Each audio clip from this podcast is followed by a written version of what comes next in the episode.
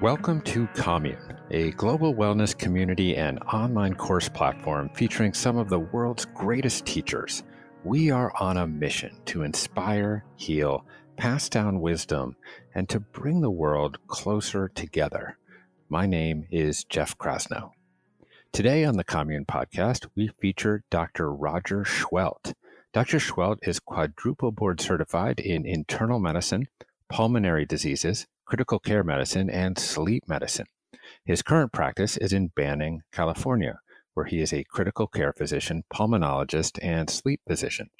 Roger is also a medical school professor and the co founder of MedCram, an online education platform for medical professionals. What follows is Dr. Seheult's hour long commune masterclass Nine Secrets to a Strong Immune System. If you resonate with Dr. Seheult's insights, then I encourage you to explore his full course on commune. You can get access by signing up for a free trial at onecommune.com slash trial. That's O-N-E commune.com slash trial. Here is Dr. Roger Schwelt on how to optimize your body's resilience with research-backed scientific techniques.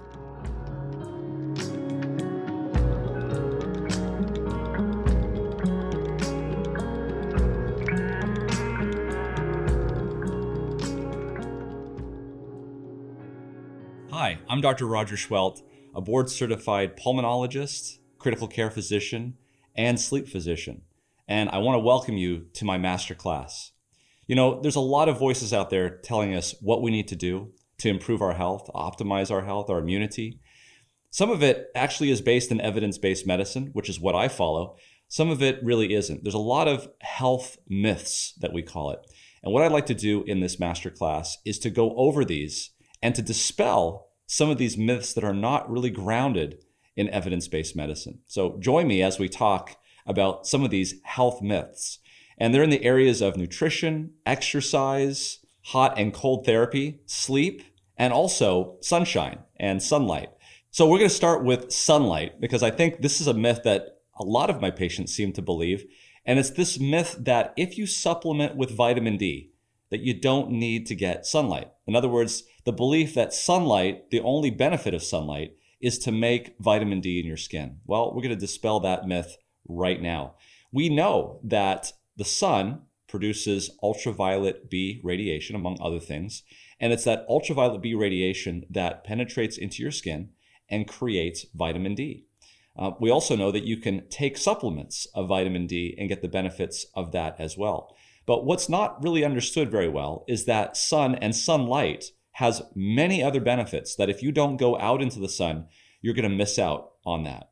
So, in terms of the evidence base, as I mentioned, ultraviolet B radiation does produce vitamin D in your skin. And you can actually get vitamin D orally and from other foods, foods such as mushrooms and, and fortified milk and, and uh, meat and fish and, and those sorts of things.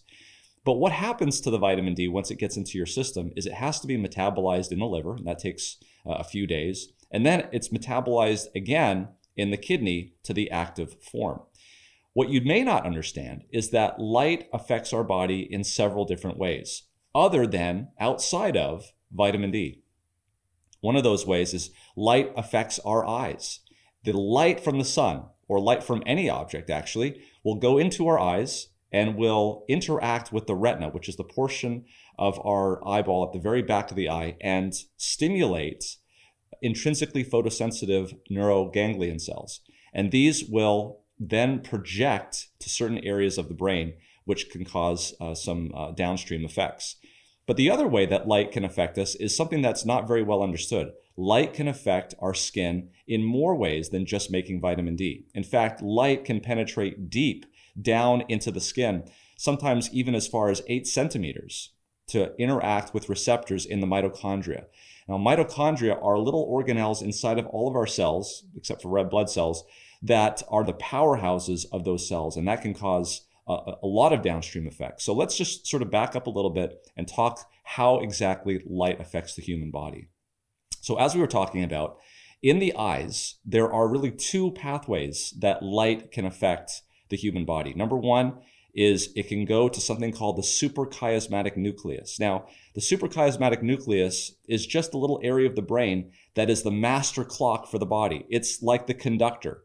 And this master clock, or the conductor of the body, of a conductor of an orchestra, is regulating all of the processes in the body. It tells you when you have to wake up. It tells you when it's time to go to sleep. It tells you when it's time to build in your body. And it says when it's time to repair and break down. So this is a very important thing. So we'll, as you'll see, uh, as you are exposed to light in the morning, it sets your circadian rhythm in the right place. Whereas if you are exposed to light later on in the day toward evening, it tends to delay your circadian rhythm. So the bottom line here is that it's important for you to get good sun exposure during the day so that your body knows when it's day and when it's night. Okay, that's the suprachiasmatic nucleus, so circadian rhythm. But there's another aspect of light that affects our body, and that's in the perihabenular nucleus. Now, don't get hung up on these names. It's just another area of the brain, but this area of the brain is responsible for mood, for depression. And if it's not activated, it can actually cause depression. So it's very important for you to get enough sunlight to prevent this from happening. There's a condition called seasonal affective disorder. And this affects uh, about 5% of the population, typically in the winter months, when people are not getting enough light. They get up in the morning before the sun rises and they go home well after the sun sets. They're never getting sunlight. And as a result of that, some of these people can actually become depressed. So, again, it would be a mistake to think that just by getting vitamin D supplements, you don't need to be out in the sun. Another uh, issue that we talked about was how sun hits the skin and it causes uh, activation of receptors deep down in your skin in the mitochondria. Let's talk a little bit about what mitochondria are. We said that they were the powerhouse of the cell. This is very similar to an engine in a car. The purpose of an engine in a car is to create locomotion for the wheels to spin. Well, here the mitochondria do something very similar. They make energy for the cell. But in the process of making energy, they also create a substance that can actually cause damage to the mitochondria, very similar to what happens in a car. A car is making locomotion, but in the process of doing that, it's also generating heat, heat that could actually shut down the engine if it wasn't for a cooling system, that is. So the, the body has a very similar situation. The mitochondria makes energy, but in the process of making that energy, it also makes something called oxidative stress, which can shut down the mitochondrial engine and actually cause problems. If it's not dealt with, this oxidative stress, then it can lead to less optimal health, inflammation, cancer, dementia, diabetes, and even learning disabilities. And so the body has a system in place to take care of this oxidative stress. It has a system for what happens at night, and it has a system for what happens during the day. at night, there's a system in place where the brain, and specifically the pineal gland in the brain, secretes melatonin. Melatonin is very important for the body to be able to uh, signal when it goes to sleep and a number of other clock circadian rhythm uh, systems. But there's something else that's very interesting about melatonin. Aside from all of those actions, melatonin is a very powerful antioxidant. It's actually more powerful than vitamin E. And what this melatonin does when it's circulating through the body at night is it goes into the mitochondria and it mops up all of this oxidative stress that's being caused uh, by the, the actions of the, the energy producing systems of the mitochondria. So we see here that melatonin is very important at night to make sure that your mitochondria are very healthy and they stay healthy. And this, if this doesn't happen, problems can occur like inflammation, cancer, dementia, diabetes, and learning disabilities. But the question is, is what happens during the day? Obviously, during the day, melatonin is not being secreted. And this is because that sunlight shuts down the body's ability to make melatonin because light going to the eyes goes back to the pineal gland through the suprachiasmatic nucleus and shuts that down. So, how do we get the cooling system to work during the day? Well, as it turns out, the sun actually it can produce inter, uh, near infrared radiation, which, uh, among other things, uh, like the visible spectrum and ultraviolet light, there's also a lot of near infrared light that comes from the sun. And as being proposed by a lot of authors now, and also what is being shown in a lot of studies, is that melatonin is produced in the mitochondria right where it's needed. And so this is almost like a cooling system, a um, the water pump or the the the um, the oil pump in an engine of a car is that the heat is being produced right there in the cylinder, and there is a cooling mechanism to take care of exactly what it is that's happening. So the question is, is here's this myth, this myth that we see uh, often, and that is, is that I don't need to go out in the sun because the vitamin D that I need from the sun I can get in a capsule. It's interesting to note that today, uh, in uh, in the 21st century, Americans spend only about seven percent of their waking hours outside. So, one thing I want to be very clear about, and that is when I say going out into the sun, you don't have to be directly in sunlight to get the benefits of near infrared radiation. Near infrared radiation can penetrate through clothes, through your skin, and actually get deep down into the skin, into the mitochondria. So, just being outside um, you can still wear clothes, you can still wear your sunscreen, and not have an issue with near infrared radiation. So, just being outside is really the key that I'm talking about. You know, 100, 200 years ago, we spent well over 50% of our waking hours outside. And so, it would be a myth to say that, it would be a mistake, in fact, to say that you don't need to go outside in the sun because you're taking your vitamin D. Vitamin D is important, but it's also important to get sunlight. Okay, let's talk about our next myth taking a supplement will give you the full benefits of melatonin. So if melatonin is so important, I can just take a supplement and buy it over the counter. Well, there's a lot of uh, misunderstandings in terms of um, melatonin and supplements in general. The first thing I would say is this is that because supplements are not regulated by the federal government, we don't always know exactly what's in the supplements that we buy at the supermarket or at the at the, the health food store. Uh, there are systems now being put in place where there are independent companies that review these to make sure that what you're getting over the counter and in a supplement is actually what you're getting. But realize that you might not be getting everything there that you need. So the question is is it better to get melatonin naturally from your pineal gland, or is it better to just supplement and not go out into the sun?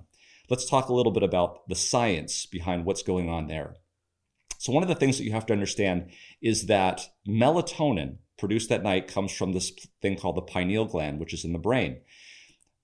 The thing that you have to understand about that, though, is that the suprachiasmatic nucleus, this thing I was talking about in terms of the conductor, the, the, the thing that runs the, the cycle or runs the, the, the timing of the body, called the suprachiasmatic nucleus, can shut down the pineal gland and does, in fact, do this when light is exposed to the eyes. So whether it's light at night or whether it's light when you go outside during the day, any kind of light going into the eye is going to shut down melatonin secretion from the pineal gland. Now, that has a number of, of complications that have to do with it. Number one is, as we've talked about, melatonin is that signal that tells the body that it's time to sleep. And so, if you are up late at night if you are uh, working on your computer and you're getting light into the eyes, this is going to shut down melatonin production and it's going to tell your body number one, it's not time to sleep. It's going to uh, shift your circadian rhythm in the wrong direction. And not only that, as we've just talked about, you're going to have less melatonin to keep those mitochondrial engines cool. And so the natural conclusion is well, if I'm staying up late at night and doing all of this, I can just take a melatonin supplement. Well, let's take a look and see what melatonin does. Number one, as we've talked about, it builds throughout the, the day in the pineal gland and gets secreted usually around 9 o'clock p.m. at night. This is called the dim light melatonin onset. And as we've talked about, bright light suppresses that melatonin within minutes. In fact, even if with your eyes closed, if there's any sort of ambient light in the room, that can actually shut down melatonin production and cause it to be delayed uh, later on in the night. So, what is the issue then? Um, it's possible that you could take melatonin, but remember that melatonin at night is going to be beneficial only in very small doses. Uh, so, one to three milligrams. Oftentimes, I see patients taking up to five, even 10 milligrams of melatonin. That high dose is actually going to be counterproductive. The other problem with melatonin uh, supplementation is that you can't take it during the day. You need melatonin during the day as well. And as we said, the, the way to get that is by going out into the sun and having the melatonin produced in the mitochondria itself. If you were to take melatonin orally, that would go throughout your bloodstream and it would signal the cells that it's time to sleep. And clearly, during the day, it's not time to sleep. You need this melatonin to be produced in the mitochondria itself, not in the bloodstream. So, taking a melatonin supplement 24 hours a day is not going to be beneficial. In terms of what's going on at night, uh, I want to make sure that we understand too that light hitting the eyes at night and going to the back of the eye and the, and the, the retina is such a, a huge problem in terms of suppressing melatonin that even small things that you might not realize is affecting your melatonin production uh, can happen. So here's a, a study that was done looking at e-readers and the amount of light coming from an e-reader. And what you're seeing here on this graph is on the x-axis, the different wavelengths of that light, and on the y-axis is the irradiance. Now, what you're seeing here is a nice little graph. It's very easy to see that because that's from the that's from the ebook, okay? Now, if you look very carefully at the bottom, you'll see a print book, the amount of light coming from a print book. And that's simply a book that you're reading at night with very dim light. What you're seeing here is that there's a lot more light coming from an e reader or coming from your smartphone or coming from your computer that is hitting the back of the eye. And as a result of that, let me show you what the consequences of that are. Here in the next graph, we're looking at something called sleep latency. Sleep latency is the time it takes for you to fall asleep once you go to bed. And as you can see, the, uh, the higher amount of sleep latency you have, the more minutes of sleep latency, the longer it takes to go to bed. And clearly, the longer it takes to go to sleep was associated with the ebook. Why? Because there was more light coming from that ebook, as opposed to the regular standard book that you're reading with uh, a dim light. So, as you can see here, having melatonin around when you're not looking at the e reader is important for sleep latency. But just also realize that there's a number of other benefits that you get from melatonin as well, including sleep quality. So, clearly, here, what you can see is that taking supplemental melatonin is going to solve only one of the issues associated with uh, light exposure. It's not going to help out with a number of other issues. Number one, Uh, the, the mitochondrial issue during the day, and number two, sleep latency. So we need to make sure the best thing to do is that you're not exposing your eyes to bright light at night, that you are getting plenty of sunshine during the day. And what you'll notice is that your circadian rhythm will be anchored correctly and you'll be able to fall asleep better at night. All right, let's talk about the next myth, which I, I often see, uh, especially on social media, is there is an understanding of antioxidants. People love antioxidants because oxidative stress is bad, as we've just talked to you about. One of the myths is that glutathione is the most powerful antioxidant. I often see supplements of glutathione and N-acetylcysteine, things that work into the glutathione peroxidase system. All of these things are touted as being antioxidants, and they're, they're correct. But the question is, is glutathione, is it the most powerful? And what I want to talk to you about is a, uh, an understanding about what is going on in the cell. And specifically, we're going to use the example of what's going on in COVID 19, which is uh, obviously a, uh, an infection that we're all well aware of. Well, in the body, there is, uh, in the cells, I should say, there are components that are pro-oxidants and that are antioxidants. One of the components that is a pro-oxidant is something called angiotensin 2. As you can see here, angiotensin 2 is a pro-oxidant. But the body has a way of balancing the oxidative stress and the antioxidative uh, component. And so it converts this pro-oxidant angiotensin 2 into something called angiotensin 1-7. Angiotensin 2 is a pro-oxidant. Angiotensin 1-7 is actually an antioxidant. So you're getting a, a double switch here. It's kind of like in basketball where you block the, the, the hoop on one end and go down and score at the other. So it's a kind of a four point switch here. You're taking a pro-oxidant and actually converting it into an antioxidant. So you can see that that's very important. That process is actually mitigated or it's, it's, it's uh, done by ACE2. Now, this is important because ACE2 is an enzyme, but it also happens to be the receptor for SARS CoV 2, the virus that causes COVID 19. Now, anti, the, as we've talked about, angiotensin 2 is a promoter of ROS, that's reactive oxygen species. Where on, on the other hand, angiotensin 1,7 is an antioxidant. It, it suppresses, it reduces in general reactive oxygen species. Well, you can imagine what happens when someone gets infected with SARS CoV 2. SARS CoV 2 responds to or binds to the ACE2 receptor. And when it does this, it completely knocks out the ACE2 enzyme. What is that doing?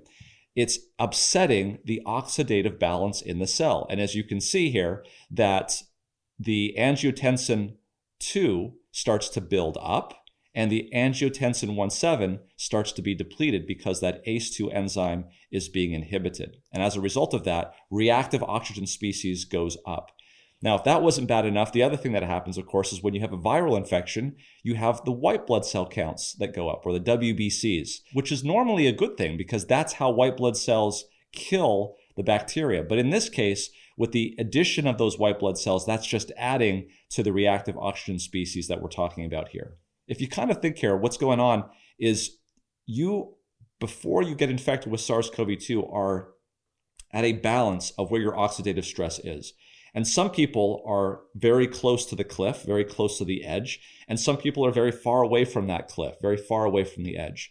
And when they get this infection with SARS CoV 2, it's like a wind that blows. And if you're very close to the edge of that cliff, you it may be enough where that stress test is, is so uh, large that it may blow you over the cliff. And some people have a lot of room between where they're standing and the cliff, and so they might be blown a little bit, but not enough to topple the um, the equilibration that's in the cell. So all of this is to say that SARS-CoV-2 causes an upset in the in the cell that increases reactive oxygen species. So we've already talked though about how we deal with reactive oxygen species or oxidative stress, and that is through the melatonin because the, the issue here is that that re- reactive oxygen species or that oxidative stress upsets the cell, causes damage to the cell, and that can lead to blood clots and, and hypoxemia, which is lack of oxygen. This is when patients go to the hospital because they're they can't breathe, they're short of breath, and they go on ventilators. So, what is the thing that can actually help this? Melatonin. So, melatonin, as I was mentioning before, is a very powerful antioxidant. It's actually twice as powerful as vitamin E. In fact, the melatonin system upregulates glutathione. So it's sort of the, the super regulator of all of the antioxidants. And as we've discussed, there's two ways that you can get melatonin. You can get melatonin at night by not exposing your eyes to bright light, by getting to bed and getting that good night's sleep. That's the melatonin that you want to have and that melatonin is going to mop up, it's going to get rid of that reactive oxygen species elevation and, and help mitigate that uh, at night. Well, what about during the day? As we've talked about during the day, near infrared radiation from the sun is going to penetrate deep down into your body, into those mitochondria, and produce melatonin on site intracellularly in the mitochondria to also reduce reactive oxygen species. So this myth that glutathione is the way to go, it's it's a very narrow uh, understanding of antioxidant therapy. The big antioxidant, the one that we should be trying to get to as much as possible, is melatonin. And think about this. You don't have to go to a store to get melatonin because your body makes it. So the way to fully optimize the way that your body makes melatonin is to make sure that after sundown, after nine o'clock at night, that you're not exposing your eyes to light. You'll get the maximal benefit of melatonin at night. And during the day, when the sun is out, is to get as much sunlight exposure as you can. You don't have to be directly in the sun. You can just be outside and, and have the near infrared rays penetrate. It can penetrate through your clothes, it penetrates through your skin. It even penetrates through a hat that you may have on your head. Near infrared radiation is very good at penetrating through all of those things, but it's not very good at penetrating through homes and new low E glass windows. So make sure you're trying to get outside as much as possible. Another myth that I see often is that um, I get plenty of sunshine at work through my window. And as we just discussed, the importance of getting sunshine, you know, while the sun is out is very important because of that near infrared radiation. Well, unfortunately, things have changed a little bit. Um, first of all, let's talk about being inside in general. There's a number of lights that we have in our home, and that's changed in the last uh, number of decades. What you see here in the graph is the spectrum of light that comes from the sun in orange. And you can see there that there's a lot of light in the visible spectrum, but that light bleeds into the near infrared spectrum and also the ultraviolet spectrum. So it goes pretty far on both sides. Now, what you see in red and blue is the type of lighting that we have inside our homes. First of all, look at the blue. The blue also is widely distributed. In fact, most of the light, most of the energy coming out of a incandescent light bulb that you see there in blue is in the near infrared spectrum. Unfortunately, because of the amount of energy that it takes to run uh, incandescent light bulbs, uh, most places have gotten rid of the use of incandescent bulbs, and now we're going to the very efficient LED bulbs. That is represented in red. As you can see there, most of the energy in a LED bulb is coming through as visible light, and that's on purpose. We want to use energy efficiently. But remember that if we are getting a benefit from near infrared radiation, we can expect to get that benefit inside under LED lights when it's not actually producing any near infrared radiation. So that's the, the first problem that we have with remaining inside and being an inside species and not getting outside. And we already know that this is a problem because the average American, as we've said before, only spends about 7% of their waking hours outside. So the only other way that we could potentially get this near infrared light, this near infrared radiation, is through a window. Well, as it turns out, there are many different types of windows. Um, what we see here is the, um, the, the spectrum of light that is able to pass through windows of different types. And specifically, we're looking at the infrared portion of that spectrum, which is bordered here in the red frame.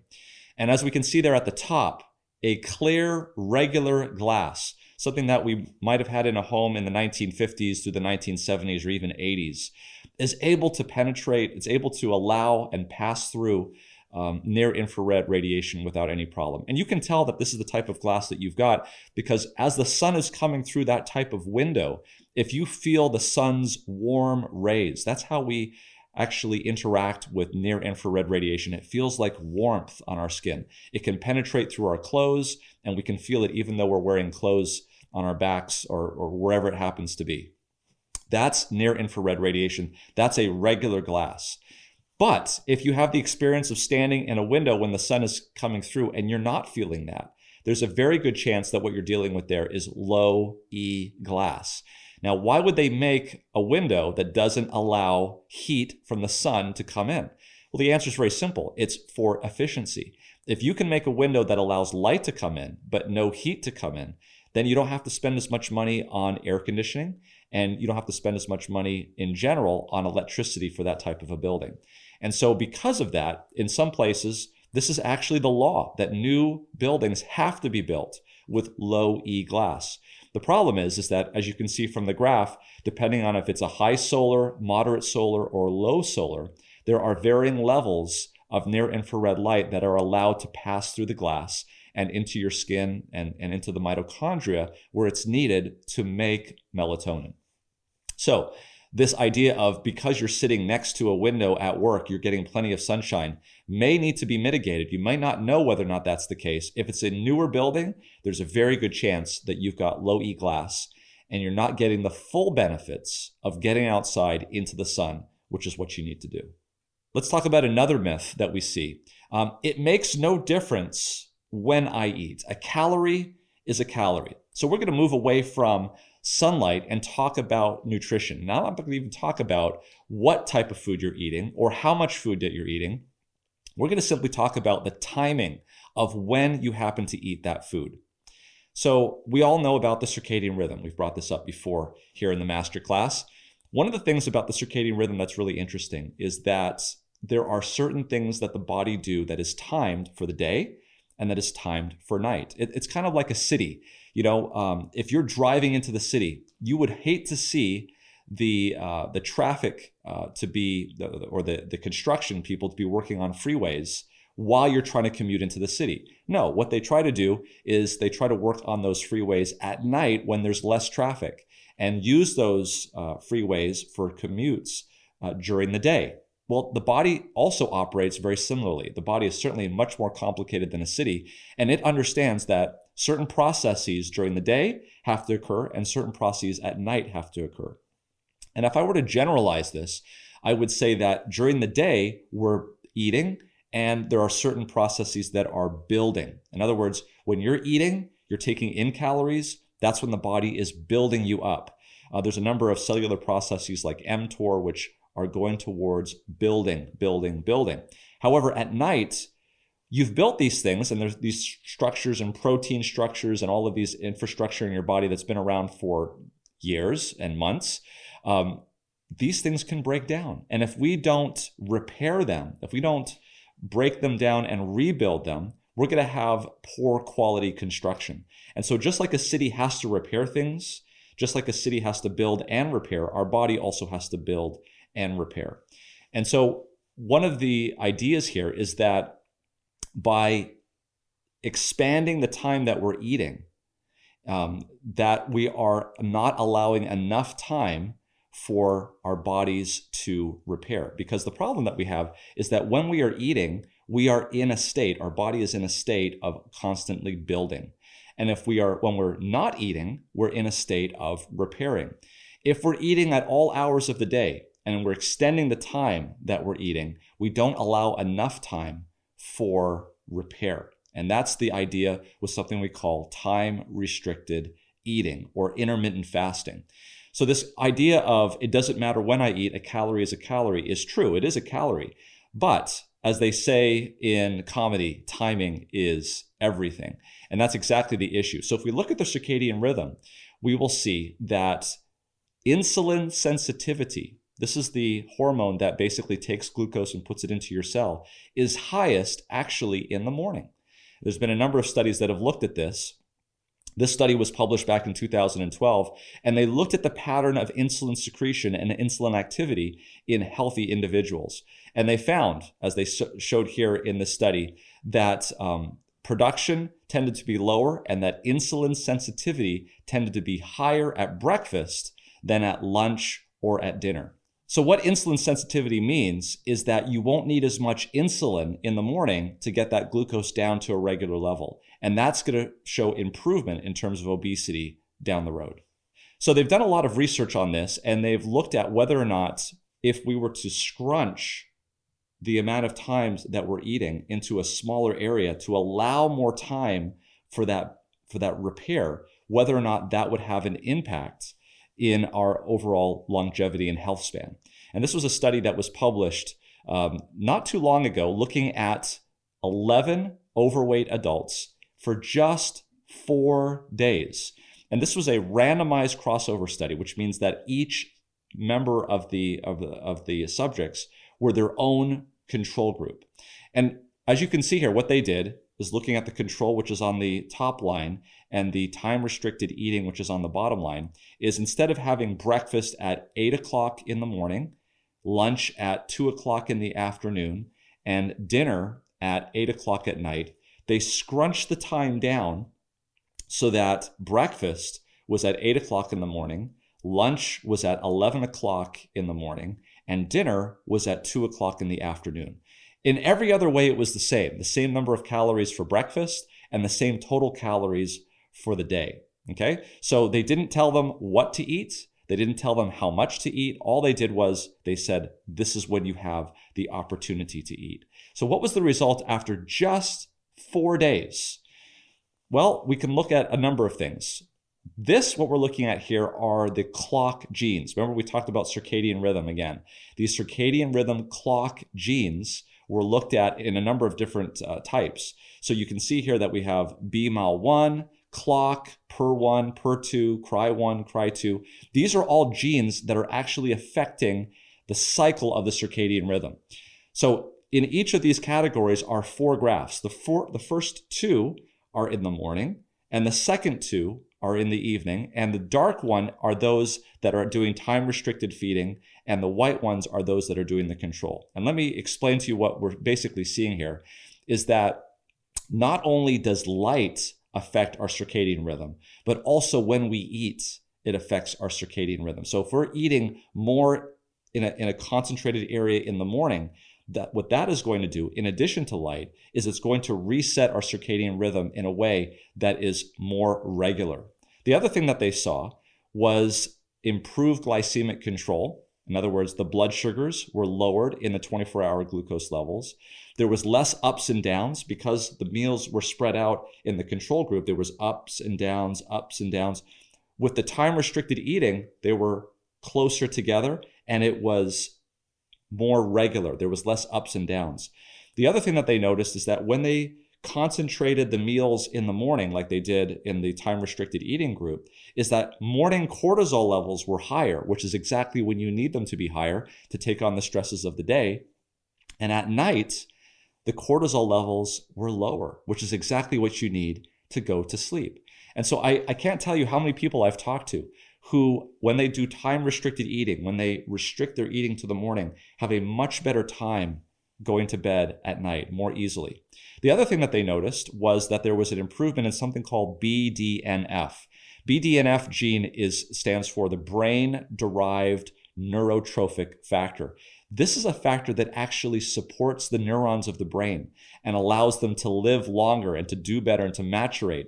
So this is also something that's also very good. And as you can see there on the graph to the right, the BDNF graph showed that those that were doing time restricted eating had higher levels both in the morning and in the evening of this BDNF gene. Really quickly, the other two things that they noticed was the sirtuins. So the sirtuin 1 gene, which uh, regulates sirtuins, which has been very heavily associated with longevity, was shown to be higher in people who did time restricted eating. And then finally, the LC3A. This is an essential structural component that causes something called autophagy. What's autophagy? It's that thing I was talking about before, where at night your body is breaking down old stuff so that in the next cycle it can build it back better. Well, that was significantly higher in those people that were doing time restricted eating. So, what does time restricted eating do? Here's the myth again. Remember, a calorie in the morning is the same as a calorie at night. That may be true from just an energy perspective, but in terms of what your body is expecting and in terms of what needs to be going on, think about this. Think about it in this sense. If you've got to travel into the city, right? And you are living in one place and your destination is in the city. Whether you travel at night or whether you travel during the day, it's the same distance. It's exactly the same distance. You're going to use the same uh, same distance to get there. But if you travel during the peak traffic hours, it's going to take you longer to get there and it's going to take you more fuel to get there. Whereas if you travel when there's not a lot of traffic, you can get there very quickly, very easily in a short amount of time. So while a calorie is the same at in the morning as it is at night, there definitely is a better time to eat that calorie. And what time restricted eating and the research shows us is that is exactly the case. Okay, so we're going to switch gears now and move away from time restricted eating and talk a little bit more about the immune system. One of the most frequent calls to pediatricians and doctors in general is when someone has a fever. And this myth of that you always need to treat a fever to get the temperature down uh, because it's bad to have a fever, I think is something that we really need to attack. So let's talk a little bit about the immune system first. The immune system really is divided into two components the innate immune system, which you see there on the left, and the adaptive immune system, which you see there on the right. The innate immune system, when you're born, it's very powerful, it's very strong, and it's the actual aspect of the immune system that is responsible for creating a fever. Now, the adaptive immune system uh, as opposed to the innate immune system, is pretty immature when you're born. And it takes some years to get stronger and stronger. And the reason is, is because it's being exposed to antigens all throughout life and it's learning which antibodies it needs to make. As opposed to the adaptive immune system on the right, the innate immune system is strong when you're young. You know, we know that kids get fevers at the drop of a hat. but gets weaker and weaker as you get older, as we, we can see from uh, some of this. Now, some of the cells in the innate immune system are cells like the monocytes, the natural killer cells. These are cells that go out and not only find pathogens that need to be eradicated and gobbled up, but they also find damaged cells of our own that need to be gobbled up and broken down so that we can build it back better. So the innate immune system is actually very important.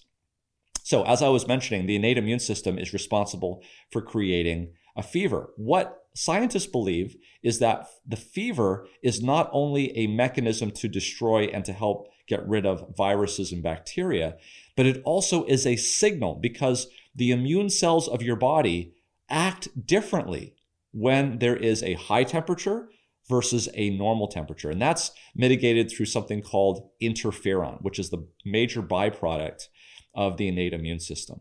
So there was a study that was published a number of years ago titled Hyperthermia in Humans Enhances Interferon Gamma Synthesis and Alters Peripheral Lymphocyte Population. So they've known for many years that temperature can affect the way things go. But what they did, particularly in this study, is they took individuals and took the lymphocytes out of their bodies at certain temperatures and then activated them with something called a mitogen, which tells the, the cells that there's something out there that they need to do something about. And they recorded the amount of interferon that was coming out of that cell. So, looking at this graph, what you see here on the x axis is the temperature at which the lymphocyte was taken out of the human body and tested. You can see there are 37 degrees, 37 and a half, 38, 38 and a half, and 39. And on the y-axis, what we're measuring is the amount of interferon coming out of that cell at that temperature. This is the amount of interferon released from the lymphocytes after mitogen stimulation at different body temperatures. And what you can clearly see there is that at 39 degrees Celsius, which is about 103 degrees Fahrenheit, you have a tenfold increase, a tremendous increase in interferon response. So, interferon is very aptly named because it actually interferes with viral infections. There's been some recent publications done on this. This is uh, in the very prestigious journal Science, which looked at interferon responses in people with COVID 19. Now, this is not just in COVID 19. I'm just using this as an example. This happens in just about any viral infection. But what you can see here is that as the amount of interferon secretion goes down in these patients, the nature of the severity of COVID 19 goes up. So you can see there in the blue, in mild disease, a very large interferon response. In severe disease, purple, slightly less and in critical disease, even less still. Well, if we look at overall interferon activity, again in the graph on the right, mild, very high interferon activity. Severe in purple, less. And then finally, critical, almost no interferon activity at all. So the question really comes up is if somebody has a fever, is it really in the best interest of that patient to get rid of the fever? We're always worried about the fever. We're always treating the fever. Why are we doing that? I think I think the thing that we have to understand here is that a fever is the body's natural way of trying to fight off an infection. This is the body's natural innate way of trying to do that. That fever, as we're seeing here in the study, causes the lymphocytes to secrete more interferon. And as we're seeing here in this study, particularly, is that an increased interferon response is actually good in terms of outcomes. So there's a lot of ways that we can mimic that uh, increased body temperature. Uh, hot and cold therapy uh, has there's many different ways of doing that. Um, contrast showers is one way of doing that, which where you go in every day into the shower, have a hot shower, and then finish it off with cold.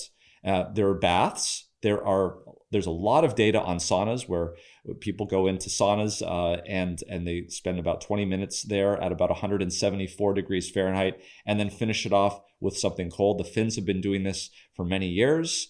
Um, it's it's almost endemic in, in Finland. Almost everybody does it, and there's been a lot of scientific research that shows that doing sauna treatments is not only beneficial for cardiovascular health, but actually reduces all cause mortality, or it's been associated with all cause mortality. The other thing that uh, is done is our fomentations. This is where you get hot towels that are heated up and, and safely placed on the patient to heat up their body temperature. In other words, there's many different ways of doing this, but heating up the body temperature during an acute infection is beneficial in terms of increasing interferon and, um, and, and antiviral therapy. A couple of cautions, of course, when someone has a really high fever, that can cause the heart rate to be very fast. That's something that may need to be treated uh, by a physician. If someone also has a high fever and is delirious, that's also another reason why it might need to be treated. So, generally speaking, uh, regular fevers something I generally do not treat with Tylenol or with other uh, types of um, uh, medications to bring down that fever. High fevers need to be taken uh, seriously because they can cause uh, seizures and things of that nature. But those are in the minority. So a myth is is that anytime anyone has a fever, we have to treat it. I think we've busted that myth. Another myth that I often see is that cold temperatures can cause viral infections. They say, don't go out into the cold, you're going to get a viral infection. Well, as it turns out, the US Army actually uh, sponsored a study that was done at the University of Toronto that looked at what we were just talking about in our last myth. They took subjects that were doing a lot of exercise and or that were uh, in a very uh, hot bath basically. So anything that increased their body temperature and then they subjected them to a cold bath or a cold temperature. And what they found during this uh, this study was that natural killer cells which are part of the innate immune system and the lytic units in those cells went up with cold water immersion. In fact the authors of this study said this study suggests that despite popular beliefs that cold exposure can precipitate a viral infection, the innate component of the immune system is not adversely affected by a brief period of cold exposure. Indeed, the opposite seems to be the case. The fall in core body temperature resulting from cold exposure led to a consistent and statistically significant mobilization of circulating cells an increase in natural killer cell activity, and elevations in circulating IL 6 concentrations. Now, they did this with seven subjects, and with just seven subjects, they found this to be statistically significant. So, this was a very powerful effect. And if you look actually at a number of things that different cultures do, let's take Finland for one. They have many saunas. In fact, there are so many saunas in Finland that if everybody in Finland were to go into their sauna at once, there would still be room for you and me to get in there. Uh, 99% of the population does a sauna at least once a week.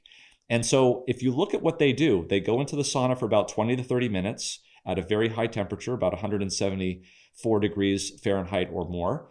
And they do this for about 20 minutes. and they come out and they expose themselves to cold, either a cold shower or they go roll around in the snow or into a cold pond. And then they get back in and they go back into the sauna for another round of 20 minutes. And so this up and down, up and down really has an effect on the immune system that we can see is, is quite positive. But it's not just the Finns that do this. This has been actually uh, practiced in many different cultures in many different parts of the world. And there always seems to be at the end of it this cooling off after a heating. So it's a, a period of, of heating followed by a very short period of cooling. So this myth that cold exposure is going to increase viral infection. Actually, when it's coupled together with a preheating period, is actually very beneficial. Another myth that I see often is that, uh, hey, if I've got to stay up all night, it's okay to do that because I got to get this work done for tomorrow. And it's not really going to affect my health because it's only one night. It's not like I'm going a long time without sleep. Well, actually, this was a study that was published in the proceeds of the National Academy of Sciences, published back in 2018. And uh, it, it was a very interesting study in that it took six, just six healthy men in their 20s. These are the people that you would think would be able to uh, take a one uh, to be do an all nighter, right? This is what happens in college right before final exams. They stayed at a research center. No cell phones were allowed or screens, and they slept for two days at night at baseline. They transitioned into staying awake at night and sleeping during the day, as well as also eating during the night. So they basically completely flipped. They were eating at first during the day, and then they ate at night, and they stayed awake at night. And what they did was the scientists took four took blood samples every four hours on over 1,129 proteins to see what this effect did to these uh, proteins, very important proteins. Well, what they found was astonishing. About 10% of these proteins completely switched their peak time, according to the circadian rhythm. Uh, and many of these changes appeared even after just one day. So by the second day, there were changes that they saw already. And what's really concerning was the type of proteins that they saw that were being changed. Let's talk about just two of those. Number one, glucagon. Glucagon is a protein that is secreted by the pancreas, and it's supposed to elevate blood sugar when more blood sugar is needed. Um, this actually rose higher at night than what would normally be seen in the daytime in these subjects. And that, of course, is a risk for diabetes. So just after one night, they saw this pretty impressive change. There's also another protein called FGF19. Now, FGF19 is probably something that you don't know about, but it's something that you would really be interested in because FGF19 boosts calorie burning. This is what you want to do if you want to lose weight. This protein actually decreased, and there was less calorie burning after one of these night episodes of doing an all nighter. And so, of course, this is a, a risk for weight gain. The authors of the study say uh, that staying awake at night and sleeping during the day for even just one 24 hour period can rapidly lead to changes in more than 100 proteins in the blood, including ones that have an effect on blood sugar, immune function, and metabolism. Over time, these biochemical changes in the blood protein levels can elevate your risk of health issues such as diabetes, weight gain, and even cancer because it affected the immune system. Uh, so this is really important to understand is that even doing an all-nighter, one-nighter, okay, is going to cause problems down the road uh, it's going to make your body less optimal and it's going to cause a lot of these problems. So you can imagine if you're doing something maybe not so extreme, but on a regular basis, the effect that that could have on your body. All right, the next myth that I often see is that, boy, I got to do exercise. I know exercise is really good. The more exercise I do, the better it's going to be for me. That's actually not the case. There's something that's well described in the literature, and it's called this J curve. Now, let me explain that to, a little bit to you. I, I foresee that there's probably two different types of people in my audience. There's the people that are uh, maybe don't exercise as much as they should. They maybe like to stay on the couch and watch television, although they know that they need to exercise. Those are those people in this graph that are on the far left. Okay, they're at sort of the zero mark in terms of upper respiratory tract infections. We'll use that as a surrogate. And then there are those in the audience that are very, very good at exercising. They get out there, they may even do marathons. And they're on the right side of this graph, way at the top. Where we want to be in terms of infections on this J curve is at the bottom. Notice what you have to do to have the lowest incidence of upper respiratory tract infections. You need to have moderate exercise. That's the key. If you're sedentary, if you're not doing anything, then you're going to have sort of the standard amount of infections. As you start to do, as soon as you get up off the couch and start to do uh, activity, some exercise, and you don't need to go to 24 hour fitness, you don't need to go to the gym, you don't need to be pumping iron. We're talking moderate exercise three times a week, maybe 20 minutes a day. That's the type of exercise that we're talking about so that you can minimize your infection risk. Once you start going above that, once you start doing a lot more exercise than that, you're actually putting a stress on the body and a stress on your immune system. There was a great study that was done a number of years ago by Jennifer Heisz, who's the Fit Lab director at McMaster University. And she works at a university. There's a number of students around her that she could use for subjects. And in the last six weeks of the term, when students are about to go under a lot of stress, mental stress, I mean, they're they're here, they're trying to learn, trying to take their exams, their careers, and everything like that. What she decided to do was to uh, randomize them to three different groups. The first group was the control group, they did nothing. The second group and the third group were very similar in that they did exercise three times a week, 20 minutes a day. But the differences between those two groups was the first group was moderate continuous exercise. So they got their heart rates up to about 70% of their maximum. Whereas the high intensity groups they got their heart rates up to 80, even 90% of their maximal predicted heart rate. And so the question was is which groups would do better in terms of depression, in terms of cytokines, in terms of inflammation? And so she measured them after six weeks of therapy. And what she saw was pretty astounding. When we're talking just about depression, this is really actually quite eye opening, is that those students that did nothing in the control group after six weeks of stress had higher levels on their Beck depression inventory too. This is a very validated way of measuring depression.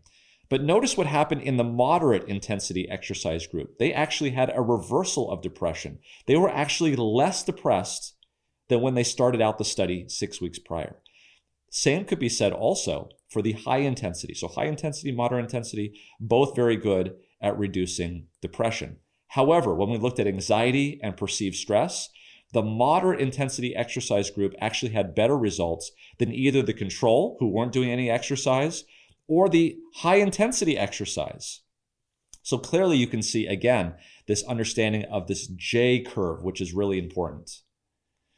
The other thing that she measured was tumor necrosis factor alpha and IL 6. And you can see in both cases, the moderate intensity exercise group, not the high intensity or the control groups, but the moderate intensity group had the best outcomes in terms of cytokines, which could be detrimental to the human body. So, this understanding, and I want to make sure that this is really clear. A lot of times, people who are not doing as much exercise as they know they need to do feel like they have to do so much to get the benefits. That's actually not the case. You need to do a moderate amount. So, going outside into the sun, breathing in the fresh air, doing some gardening. This is the type of exercise that we're talking about, not strenuous exercise in terms of um, in terms of all of these benefits. As you can see, there are many misconceptions about immunity and health, and there are numerous different voices out there telling you what's optimal. So, what I've done is I've shown you a number of these myths and how we corrected it. We actually have a course which goes into this in much more depth and actually gives you real world examples about how to optimize your health and to harness the information that we've just gone over and much more information that we're about to go over and allow you to take advantage of that opportunity. Here's how my course is different it's going to be based on peer reviewed, published research because I don't want you to take my word for it. Okay. I'm not just another talking head that's going to tell you what to believe. I want to actually show you. I want you to understand and I want to take you for this ride to show you why the data shows why this is the case. I'm going to explain these concepts very clearly, and you're not going to need a medical degree to understand this. We're going to explain it at a very normal level so that anybody can understand. We're going to explain the anatomy, we're going to explain the physiology, and so you will know by the end of this course everything that you need to know and the reasons why you need to do this to implement this in your life. And finally, they're going to be practical and simple strategies that you're going to be able to do right away.